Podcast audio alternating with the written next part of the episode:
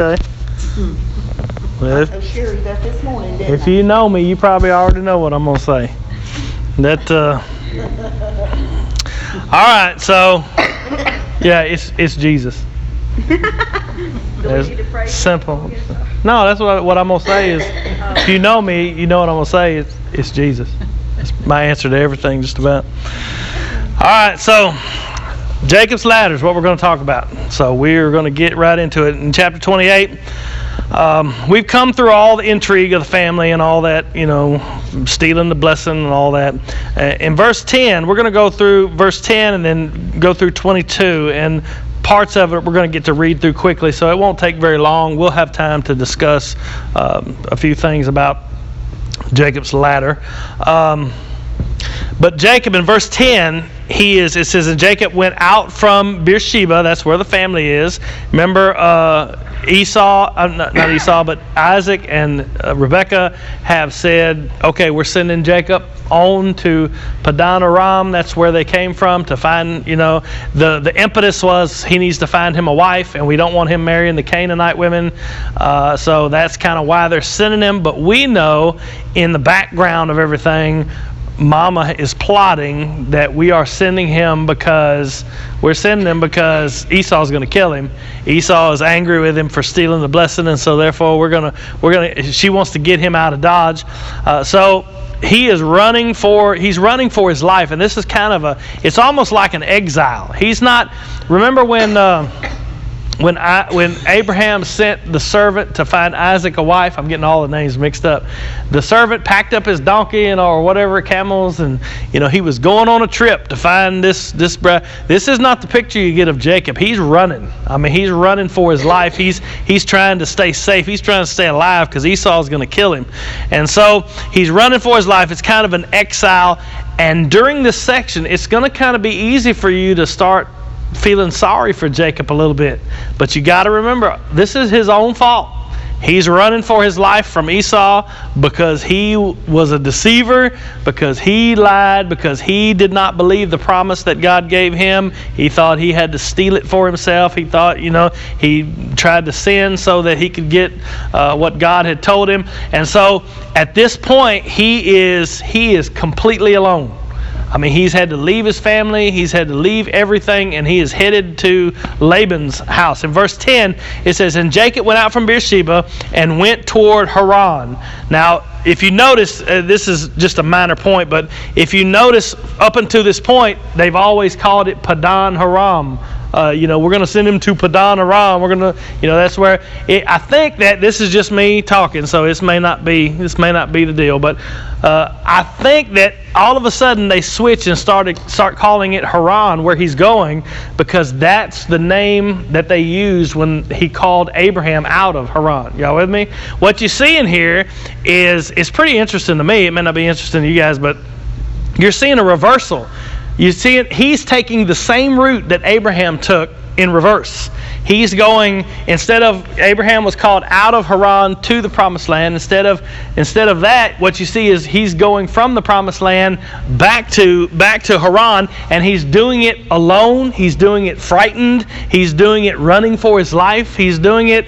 He's doing it uh, scared scared to death. And so uh, he's using it's it's almost like the promised seed is moving in reverse. You know, the, the promise was given to Abraham. Abraham was called from Haran. Abraham went from Haran to the promised land. I mean, the promised seed going to the promised land.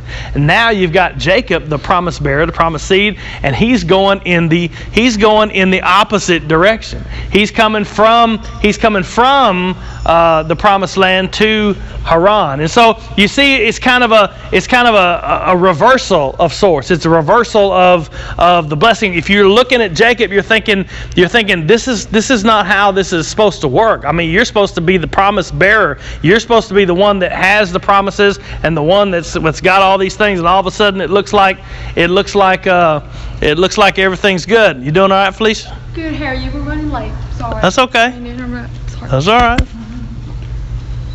And so he is uh, he's going the opposite direction. And verse 11, is that where we're at? 10, 11? Jacob went out from Beersheba and went toward Haran. That's 10. And 11. And he lighted upon a certain place and tarried there all night because the sun was set. And he took of the stones of that place and put them for his pillows and lay down in that place to sleep. Why did he stop in that place? It was nighttime. Yeah, it's as simple as that. You, I want you to make sure that you get this. He stopped in that place. The only reason because it's night. He just needed a place to sleep. There's nothing there. There's absolutely nothing there. There's nothing there of any consequence. It's not like, ooh, this is a nice place. Let's stop here and say. The only reason why he stopped is because he had to rest because it was night, and there's no, you know, no flashlights, no street lights, no nothing. If the moon's not out, you, you can't see nothing. He he stops probably take a break. It's 400 miles from the promised land from Canaan, from Beersheba to Haran, so it's going to take a, a, long time. He stops for the night, and this place is kind of desolate. If you look in that verse, verse 11, it's called simply a place three times. I mean, it doesn't doesn't use any name. A certain place and tarried there all night because the sun said he took the stones of that place and put them as pillars and laid down in that place. He he, he just call, he repeatedly he's just calling it a, a, a, place rather than the name of the place. Of course, we're going to find out the name of the place is Bethel is what he's going to call it. But uh, instead of using the name like the Moses does as the writer of Genesis over and over again, even before it's named that, he'll call it that. In this in this instance, he just calls it this place this, this spot. I mean, it's basically like this desolate place. It's barren. There's nothing there. He's using a stone for a pillow. There's no no luxury there. There's no there's no there's no nothing. He is. Uh, you, was, you got a question? Yeah, on on the stones for the pillows. I always I looked at it as these you know these are throwing stones. These are these are defensive stones. Yeah, that's a lot of some commentaries have that in there. That uh, there's some that say that's just the normal thing that people in the far, ancient Near East put their. Case, I'm thinking he's, he's got some.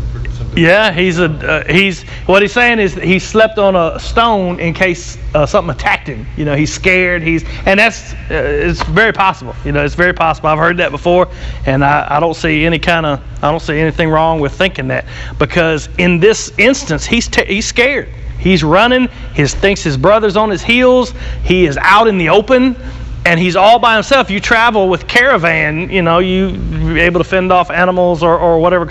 I mean, you're all alone. He's all alone. There's nothing there. There's no one with him. I mean, he is utterly alone. And you got to remember, at this point, you're you're thinking, oh, Jacob, poor Jacob. It's Jacob's own fault. It's Jacob's own fault that he is he is out there alone, that he is traveling, that he has to go uh, flee from his home because Esau wants to kill him. It, it's his own fault that he is is doing that. But what I want you to see also with that is that it looks like in this instance, this is how it's going to apply to us. It looks like in this instance that the promises of God are not are not working, are not working, are not uh, are not real, or you know they don't seem like they're going to be able to come to pass. Now, remember, even though he stole the blessing, the father Isaac came back and gave him the blessing of Abraham, the blessing of the family, the you know promised him what he promised him. He promised him plenty and fullness uh, of stuff. He promised him uh, a great nation would come of him. He promised blessing that all your brothers would be, you know, your servants. None of that looks like it's about it's going to be possible to happen. I mean, from that promise, you would think everything would be going good, but it nothing's good. I mean, really, he's had to leave home. He has nobody with him. He's not prosperous. He's not plentiful. He doesn't have any. I mean, he, he very well could die on this 400 mile journey to go stay with his uncle. And so he, he it looks like none of the promises that were given to him by God uh, through Isaac are going to come to pass. He's come to a point where it just doesn't seem possible. Now, you need to make sure you understand he has come to a place where it looks like God is not active. God's not working. I was promised this, you know, even though he's a deceitful scoundrel, you know, he had been given the promise of Abraham and Isaac, and it looked like if you if you were him and you were laying on the ground about to lay your head on this stone and you looked around, you would have said, I mean, what happened to the promise? What happened to your what happened to your word? Where I mean, where are you? He's not this is the most desolate place I can possibly imagine. God's not working here. And that is where God appears to him. And that's kind of the scene that y'all need to understand. There are times in your own life, you know, when you look around, just everything's bad. Everything's bad. Everything's falling apart. The whole bottom's come out, and you look around, you God, I mean, it's like you're not even here. It's like like you're. The time that happens right after we submit our lives to God. It's like we're on this high, you know, we're saved, God's blood is covered, you know, woo hoo, let the riches fall where they may. And that's when the bottom falls out from underneath you. If bad's gonna happen, it's really gonna happen right then. And that's when I was reading this, that's all that kept coming to me is how we get to a very lonely, desolate, what's the purpose of this place and the mm-hmm. purpose is is exactly where jacob ends up in that he has to become obedient as a servant to christ he has to well, to god to christ you know he has to Yeah. he has to do it alone Yeah. it has to be given to him by god himself Yeah, that's right. And God's going to give it to him. Uh, the only thing I would make sure that you remember is Jacob is a scoundrel, man. He is not. He is not the man of faith that we know him to be yet. He will be. He will be. God will change him, but he's not. He's not there yet. He's not there yet. But the point is that even now, even though Jacob, it's his own fault, and if I was God, be thankful I'm not God. But if I was God, I would have lightning bolted Jacob a long time ago, and I promise you, I would have burned him up at the end of this chapter after this is over. Uh, but God is faithful to His word. God's faithful to His promise. Um, everything's bad. It's, he's alone. The promise looks like there's no hope. There's no way this promise is going to be fulfilled. Everything has just gone to pot. And that's when God appears to Jacob. And in verse 12, it says, and he dreamed, and behold, a ladder. The words ladder, we would probably call it a staircase rather than, uh, you know, like a ladder. We would probably see it as a kind of staircase. Um, he dreamed a ladder was set upon the earth, and the top of it reached to heaven. And behold, the angels of God ascending and descending on it. So, the, get the picture in your mind. You got, you know, that's why I say it's probably more like a staircase than a ladder because you got angels coming down, going up, going down, going up. Now, what you're seeing here is divine activity. You're seeing, remember, I can show you different places where angels are the ministering spirits of God. They're ministering. Uh, in Hebrews, it says it's for those uh, who or, who are, have salvation. And so these angels are, are doing God's work. They're doing His will. You see the the staircase, the ladder going up to heaven, and it's touching the earth right here at this place where Jacob's laying down. You got angels going back and forth, up and down the the uh, the uh, the staircase, the the ladder. In verse 13 it says, "And behold, the Lord stood above it." And so, what I want you to see, and I'm going to prove this to you from the text as we walk through it a little bit more, but let me just give you the picture as we as we go into it. Is that even here, the point is that even here in this barren place, Jacob looks around and he sees nothing. He sees nothing that can even be remotely connected to the promise that has been given him. He sees God's not working around here. It's desolate. It's bad. Everything's awful. I got to lay my head on a on a stone in order to protect myself. There's no protection, no comfort, no nothing. But even in this place, Jacob can't see it but God reveals to him that God is working. He's moving. I'm going to prove that to you, that interpretation as we as we walk through it here. But that's what he is. That is the point that this vision is making: is that God is watching over His promise. God is working for His promise. Those angels uh, are ascending and descending. Are they're not just getting exercise doing the stairmaster. You know, they're they're doing God's work. They're coming and going, doing His work, working for His promise, working according to His will and they're doing it even in this barren place that looks you look around and there's nothing there. When that the blinders are taken off of Jacob and he he sees what's going on God is moving in this place. God is working for his promise even in this place. And the promise that he gives is listed uh, through uh, verse uh, 13 through 15 it says and it's basically the same promise we've seen over it again. It says and behold the Lord stood above it that's the staircase the ladder and said, I am the Lord God of Abraham thy father, the God of Isaac. He says, The land whereon thou liest, to thee will I give it, and to thy seed. And to thy seed shall and thy seed shall be as the dust of the earth, and thou shalt spread abroad to the west and to the east and to the north and to the south. And in thee and in thy seed shall all the families of the earth be blessed. Now, the elements of that promise, where have we heard that before? From oh. Abraham.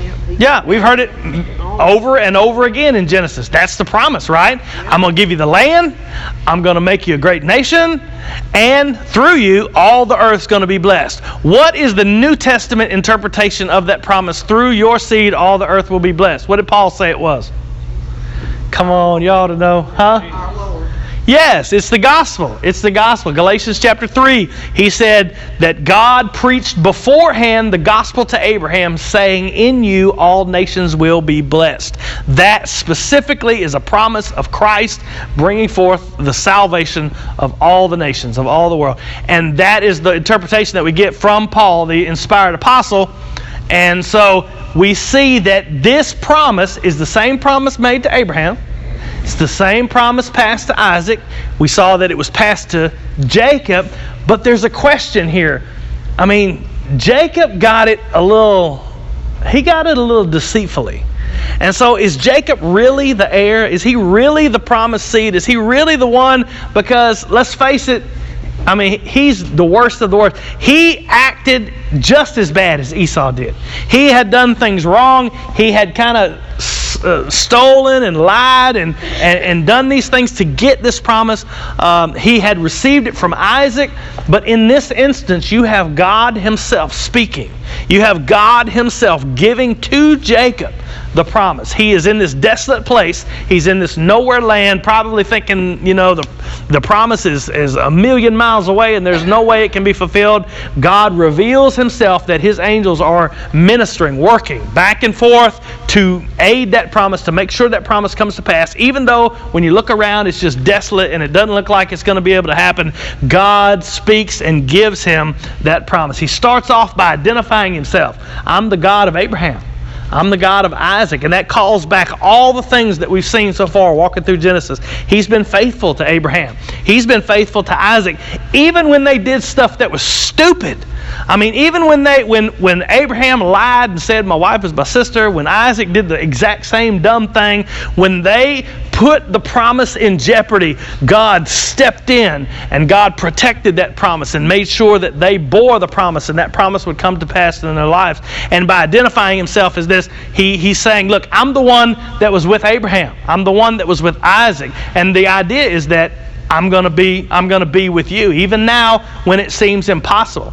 And he gives Ab- he gives Jacob Abraham's promise. In the 15 this is what he promises and this is why I see the, the Jacob's ladder as the working of God even in the desolate place. He says to Jacob, "And behold, I am with thee. I'm with you." And he said, Not only am I with you, but I will keep you in all places that you go, in all places whither thou goest, and will bring thee again to this land, for I will not leave thee until I have done that which I have spoken to thee of. I promise, he's promised, I will be with you. I will fulfill the promise that I gave. Remember, I'm going to bring you back to this land.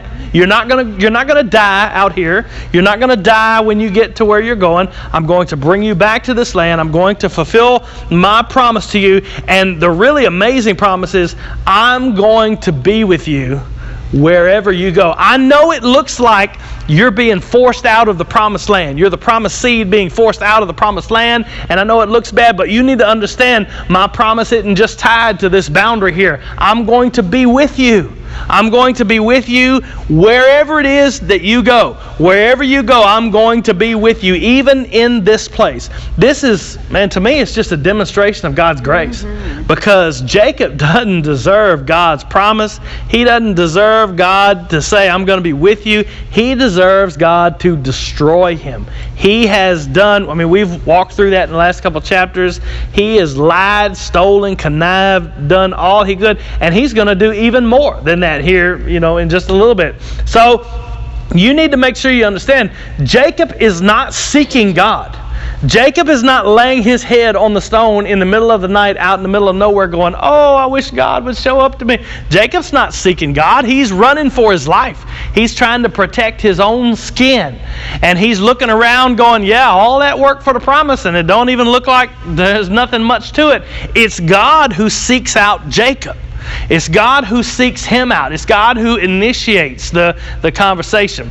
And I want you to see, before we talk about Jacob's ladder and what it means, I, I want you to see that this whole episode is just it's God's grace. I mean, it's God's grace. In verse in verse 16, let me show you how what a what a what a goofball Jacob is. Eh, Jacob awoke out of his sleep, verse 16, and he said, Surely the Lord is in this place, and I knew not. Uh, he realized that God is God is here. Now, that's what we talked about earlier. That was one of the things that we said was he, it felt like God was absent. He was looking around saying, God's not here. This is a desolate place. This is nowhere. This is, you know, God's not working here. But he realizes after this, God shows him this picture of Jacob's ladder and speaks the promise to him. He says, God is here. God is here in this place. Even when you're desolate, even when you're in a desolate place and you're alone, God is with you. If you're a promise bearer of God, and if you're in Christ, you are a promise bearer of God. If you're a promise bearer, then there is nowhere that you go that God is not with you. Even in the times where it seems that He's far away and that He's not listening, or things aren't going the way that you think they should go, or you can't see how He's working in a situation. If you're a promise bearer of God and you have the same promise that today, uh, if you're in Christ, that Jacob did, because remember, Paul said that this was the gospel that was being preached to Abraham. He says this promise just won't, it won't ever be nullified. God is faithful to his promise, He is faithful to his promise always. Now, Jacob says, Surely the Lord is in this place. I think Jacob doesn't get the point of what he God has said. Because in the next verse he also said it says, and he was afraid and said, How dreadful is this place. This is none other but the house of God. This is the gate of heaven. The word dreadful there is from the same word that afraid is used from, yara. And so it's it would be it would be like it's not dreadful as in you're thinking oh this is a terrible place that's what we think of the word dreadful um, the word is it probably means more like full of awe. It's an awful place. You know, when you say awful, you're thinking awful, but what I mean by awful is it's full of awe. It's it's uh it's it's a um, awesome. That's a good word. Awesome. It's an awesome place. So it's not like he's saying this is a bad place. This is a place of wonder. You know, when he when he stopped and he laid down, it was just a desolate nowhere. It was a nowhere place out in the middle of nowhere, darkness, rock for the pillow. It was just, you know, nothing. Nothing at all. He says, but he realizes now that God is in this place. And uh, God is in this place, and it is an awesome place. But I think that he misses the point because it wasn't about this place being, oh, you've, you've stumbled on to where God's at. The point of the promise was, I'm going to be with you wherever that you go. Wherever you go, you know, I'm going to bring you back to the land. I'm going to do. The point was not, hey, you just lucked up and got to this place that's the gate of God here, this house of God, and he's going to name it the house of God. Bethel means the house of God. And so uh, he, he is. Um, he, he doesn't seem to get the point. He calls it the house of God, which means where God dwells. He calls it the gate of God. This is where there's access to God. You know, so he what he does is he in verse 18 and 19, he he he makes this altar and starts to worship, and this is a good thing. And Jacob rose up early in the morning, took the stone that he had put for his pillows, set it up for a pillar, and poured oil on top of it. That's to sanctify it as a sacrifice. And uh, he called the name of that place Bethel, which means the house of God. But the name of that city was called Luz at the first. Now you're thinking, okay, Jacob's got it. I mean, he's he's understanding. He he doesn't quite understand it totally because really he thinks this is like a maybe a special place now, rather than understanding the promise was I'm gonna be with you wherever you go. But you think he's got it, and then this guy is gonna reveal his heart again. I mean, he's gonna reveal faithlessness. He's gonna reveal He's going to reveal something that you and I exhibit all the time. In verse 19 or 20, 21 and 22, Jacob instead of falling to his knees and saying, God, I didn't realize that you are, you know, whatever, I'm going to trust you no matter what, I'm going to follow you, he tries to bargain. He bargains with God. He says, and Jacob vowed a vow, saying, If God will be with me, and will keep me in the way that I go, and will give me bread to eat, and raiment to put on, so that I come again to my father's house in peace, he says, Then shall the Lord be my God. Now, does that sound like a prayer of faith to you? No. Now, there are a lot of commentators, a lot of scholars, a lot of preachers that say, well, this is just phrased weird, but Jacob really means he's worshiping. I just can't see it that way. I can't see it that way because, to be honest, whenever any of us try to bargain with God like that, you demonstrate not only a lack of faith, but a lack of understanding of who God is. Because you don't have anything to bargain with.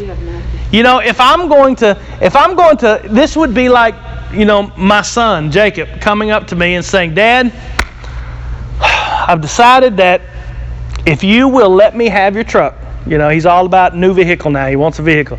If you'll let me have your truck, I promise I will obey you. You're kind of offering me something that you really that you already owe me. You know what I mean? You're not you're not you, that's not a good deal for me. You know, I've used this illustration before. Like if you go to your boss and say, you know, I'm getting paid five hundred dollars a week.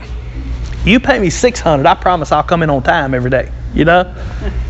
No, no. You're you're bargaining with something I already own. You know, well, I, you're not giving me anything out of this deal. And that's the point. Jacob is saying, "Well, Lord, if you do this, and if you do that, and if you do this, and do that, do that, do," he said, "Then you'll be my God." Well, Jacob, I don't care if he does it or not. He's supposed to be your God anyway. Right. You're supposed to be uh, faithfully obeying the God of the universe who created you and gave you breath and is giving your lungs breath right now and causing your heart to keep beating. I mean, he's already done enough for you that you you owe him your obedience and your faith. Jacob is trying to make a deal with God here. He is he is putting stipulations on God. Well, I tell you what, God, I'm gonna put you to the test. You know, I, I seen your your ladder. I've seen the angels going up and down your ladder. That's pretty and everything. He said, I've heard your voice. I've heard you give me the promises. If you come through on those promises, well, then you'll be my God. Then I'll follow you. Then I'll trust you. Then I'll obey you. He's bargaining rather than trusting God. He is, I mean, this is the same old Jacob. I mean, he's, this is not anybody different than what we've seen over and over again. He's still the liar, the conniver, the schemer, trying to get the best, trying to get over on people. He's just turned his attention toward God now. If you'll just do all this stuff for me, I promise, then you'll be, you'll be my God. Why in the world is God putting up with this guy? Because of for His glory. For his glory? That's right. No, that's, that's right. But he had already promised that Jacob would be He did. in the, in the line. He did. He promised that He the promised that when they were in the womb. when they were in the womb, the elder would serve the younger. So he's keeping his word. God is faithful. I mean, He's faithful to what He said. He's faithful to his word. Absolutely. And in the end, it's it's to bring us back into one fellowship. I mean, into In in Christ. Absolutely. Well, all I know is y'all thank your lucky stars that I ain't God. Amen. Cause I, what'd you say, boy? I'll pick somebody else. You know, I mean, after all this, I promise, I promise, I'm going to help you. I'm going to get you through. You're the, you're the promise bearer. You're the whatever. God, Jacob looking up at God. Well, okay, if you do what you said you're going to do, then maybe I'll make you my. I'll. How? Who do you think you are, boy? But don't don't we do that all the time? I mean, don't we do that all? I mean, we do it all the time. We bargain with God with things that we don't have to bargain with after He's given us life and breath and He's been faithful all of our lives and done all these things for us. And then when the time comes and we want something, we say, God, if you'll just do this for me, I promise I'll. How many of y'all have ever prayed that prayer? God, if you'll just do this, I will whatever. Now, think about what you promised. Is that something that you already owed Him? Yeah, absolutely. It's something that you already owed because you owe him. You owe him everything. You owe him your trust and your faith and your obedience. You owe him the fellowship of the saints. You owe him. You owe him everything. Yes, sir. It's like the foxhole prayer. The foxhole prayer. If you'll get me out of this deal. Master, forgive me, blah, blah, go to church. The reality is, we should be in such a relationship with God that it's okay to pray in the foxhole. It's okay to pray when you have a need. It's okay. God, please help me. But we should be in such a position that we have already given our lives to Him. We we don't. I don't have anything. I mean, I can always do better. We're all sinful. We're all being sanctified daily as we go through our lives. So there are things that we need to improve, and there's things that we need to. But there's nothing that we have to bargain with. If you do this for me, I'll give you this because everything that we have is already His. It's already. And Jacob, what we see here is that it's same old dude, same old Jacob, same old Jacob. Now, what I want you to see here, turn over with me real quick, and we'll end to John chapter 1, verse 45. And I'm going to show you how Jesus interprets Jacob's ladder. And Miss Judy, this will answer your question.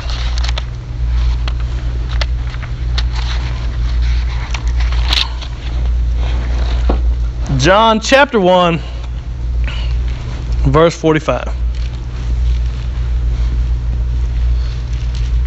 Let's start in verse 44. This is the picture of the disciples. The disciples are being gathered, and Jesus is, you know, picking them out and all that. And he's calling people to himself.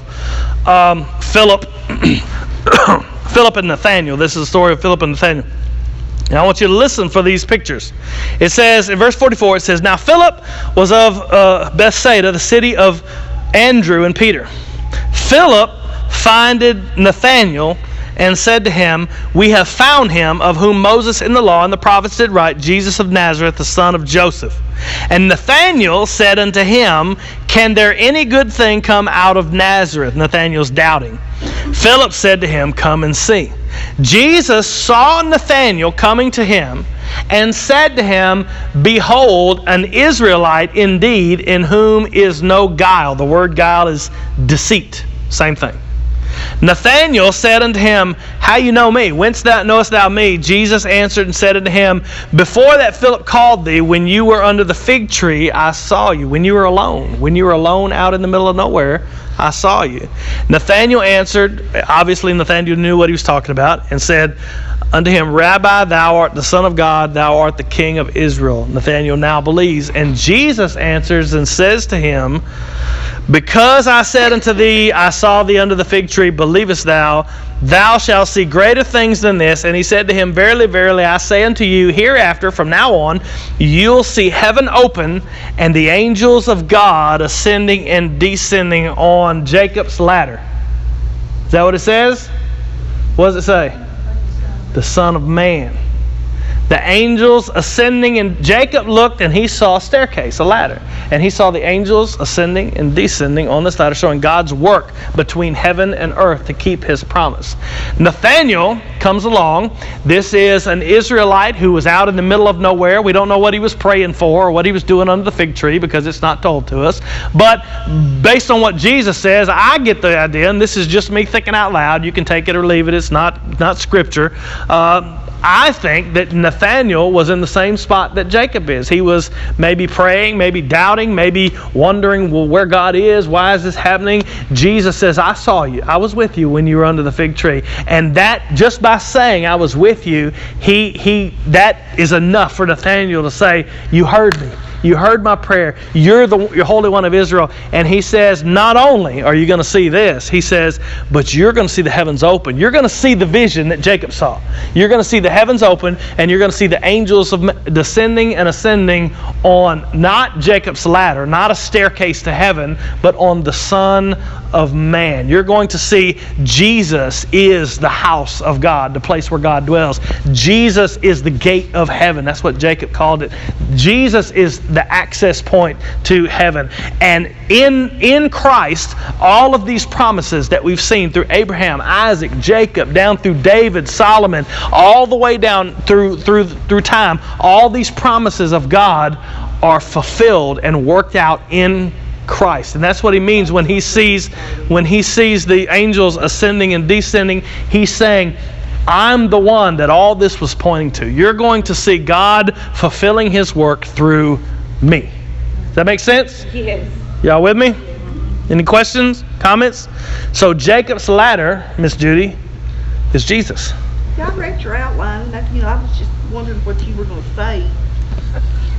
How you were gonna teach it Yeah, yeah. so that we could grab it. Yeah, Jesus has Jesus interpreted the vision for us as he is the fulfillment.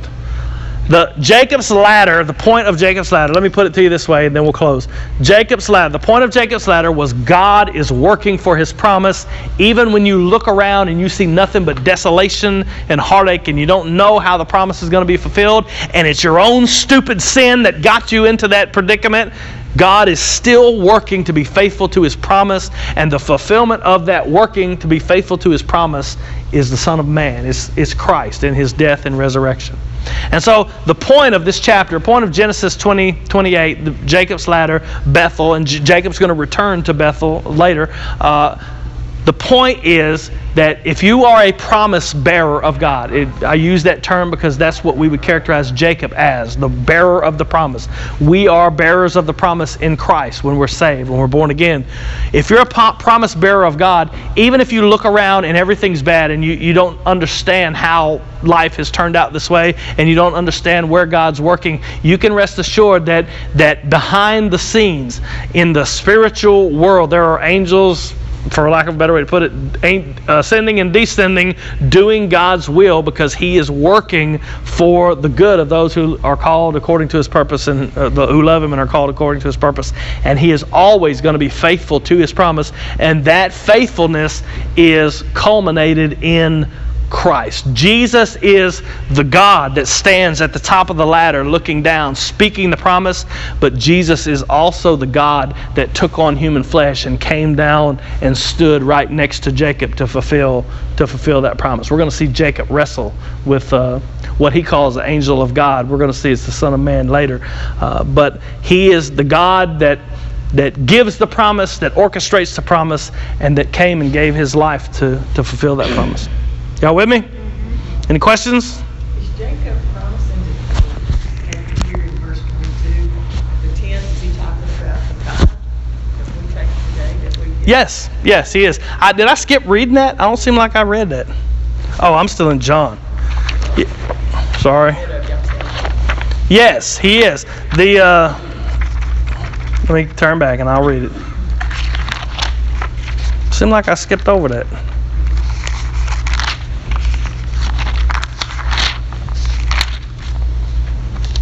28. Jacob bowed a vow, saying, If God will be with me, and will keep me in this way that I go, and will give me bread to eat, raiment to put on, so that I come again to my father's house in peace, then shall the Lord be my God, and this stone which I have set for a pillar shall be the God's house, and of all that thou shalt give me, which is important, it's not my stuff, it's what God has given me. He says, I will surely give a tenth unto thee. You'll see that over and over again. And I think that the, the first time you see a tithe in the scripture is not in the Old Testament law, the law of Moses, where so many people think it comes from. It actually came from when Abraham gave a tenth to the Melchizedek. Melchiz- Melchizedek. And so it predates the law. It predates the law of Moses, predates those things. And what he's doing here is he is given the word tithe means a tenth. I mean, that's the definition of the word. He is giving, notice what it says. He's not saying, he's not saying, I'm going to give 10% of my stuff because really you don't have any stuff. I'm going to give 10 of what God has given me. And that's the point of what we see here. Jacob Jacob is filled with promises of things that he doesn't own.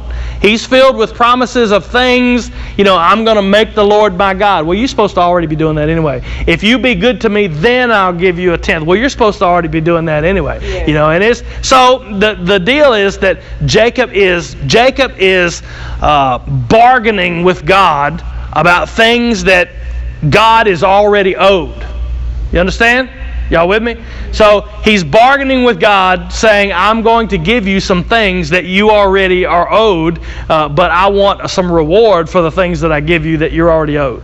You understand? Make sense? And remember, Jacob don't have anything. He has he's going to come back a wealthy man. He's going to come back from Laban's a wealthy man, but at this point he has absolutely zero. Everything that he is going to receive, just like the New Testament tells us, every good and perfect gift comes from above. He's going to receive from God. So it's only right. I mean, it's only it's only nat- It's like I'm going to give you a tenth of everything that you give me. Like that's some kind of big thing. When really, I mean, you owe that, Jacob. You didn't have. I mean, you're you're sleeping on a rock, dude. You didn't have anything. So the point is that Jacob is just as big a scoundrel as he always has been. He's just a big uh, faithlessness. He doesn't have any faith whatsoever. He's bargaining with God that I'm gonna, I'll do all this stuff for you, God, after you fulfill your promise to me. And so we see that God is faithful, even in the midst of Jacob's faithlessness. Make sense? Okay. Any other questions? All right, let's pray and then we'll go. Father, we love you. Excuse me. Father, we love you. We thank you, God, for your word. Thank you for all that you've given us, Lord. We pray that you would watch over us today and that you